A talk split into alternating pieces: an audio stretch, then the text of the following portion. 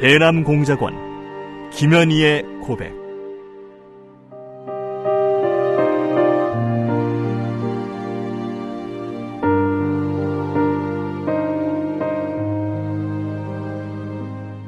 나는 김정일의 친필 지시로 1988년 남조선에서 열리는 서울 올림픽을 파괴할 때 대한 공작 임무를 받고 100여 명의 남조선 노동자들이 탔던 비행기를 공중에서 폭파시켰다.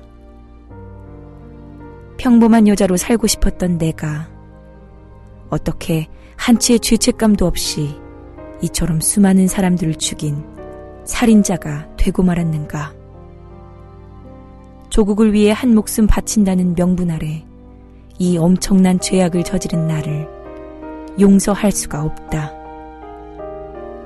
이 수기는 이루지 못한 내 꿈과 나로 인해 희생된 사람들에게 속죄의 죄물로 바치는 눈물의 기록이다.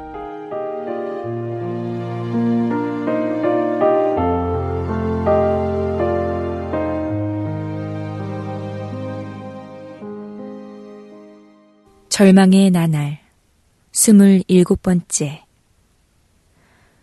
나는 마리아에게 작별 인사를 해두는 것이 좋지 않을까 싶었다.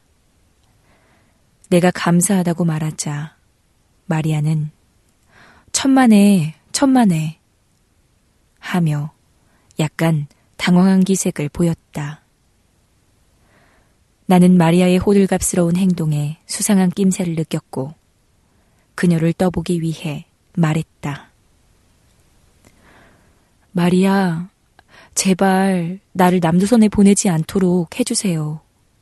정말 간곡히 부탁드립니다. 나는 애원도 해보았다. 정 같으면 그 말이 떨어지기가 무섭게. 모든 걸 솔직하게 말해야 내가 도와줄 수 있지. 이렇게 말했을 텐데. 오늘은 그냥 측은하게 바라만 보다가 이내 화제를 다른 데로 돌렸다. 그 모든 것을 나는 곧 어떤 변화가 나에게 일어나리라는 암시로 받아들였다. 똑부러지게 무엇이 어떻게 되리라는 것은 알 수 없었지만 현 상황과 달라지리라는 것은 느낌으로 알 수 있었다.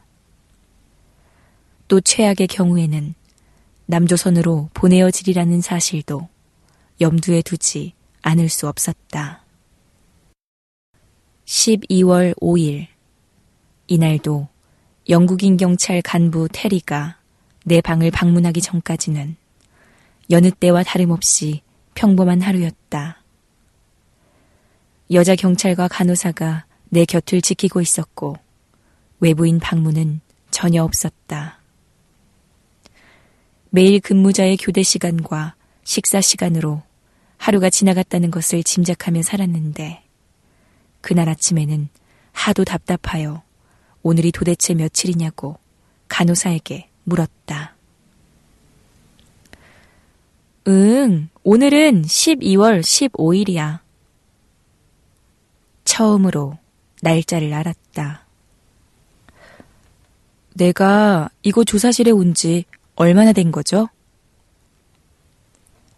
찬찬히 날짜를 계산해 볼 만한 여유가 내겐 없었다.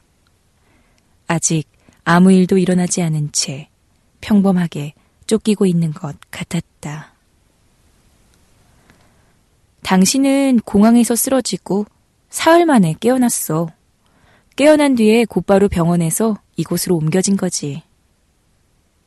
나는 바레인 공항에서 자살을 하려고 했던 날로부터 보름이 지났음을 알았다. 얼른 생각하면 겨우 보름밖에 지나지 않았다는 것이 이상스러울 정도였다. 내 느낌으로는 몇 달이나 지난 것 같은 기나긴 시간으로 여겨졌는데.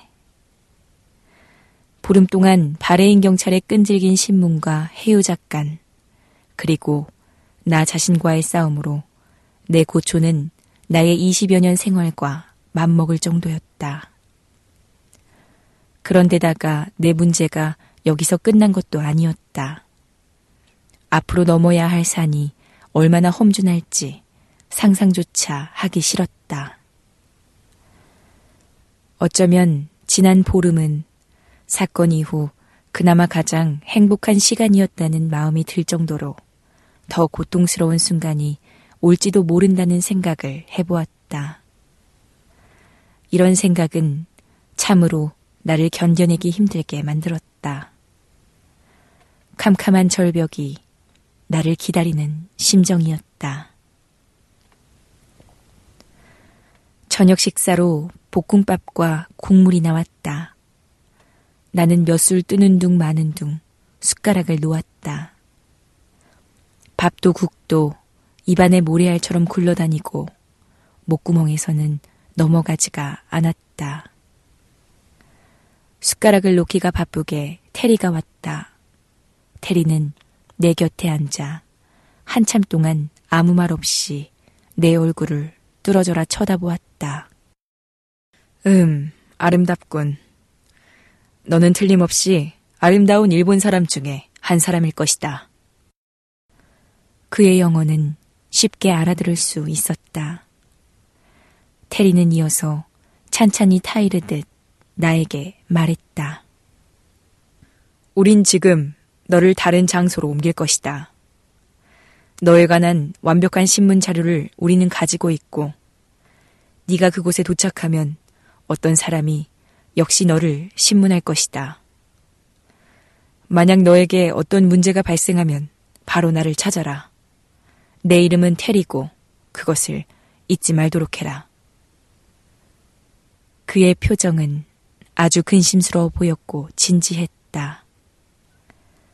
곁에 있던 여자 경찰과 간호사는 표정이 굳은 듯 나를 쳐다보았다.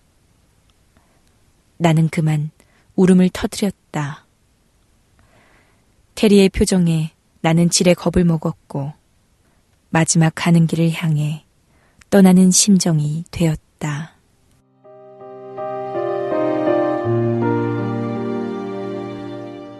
대남공작원 김현희의 고백, 랑독의 박수연이었습니다.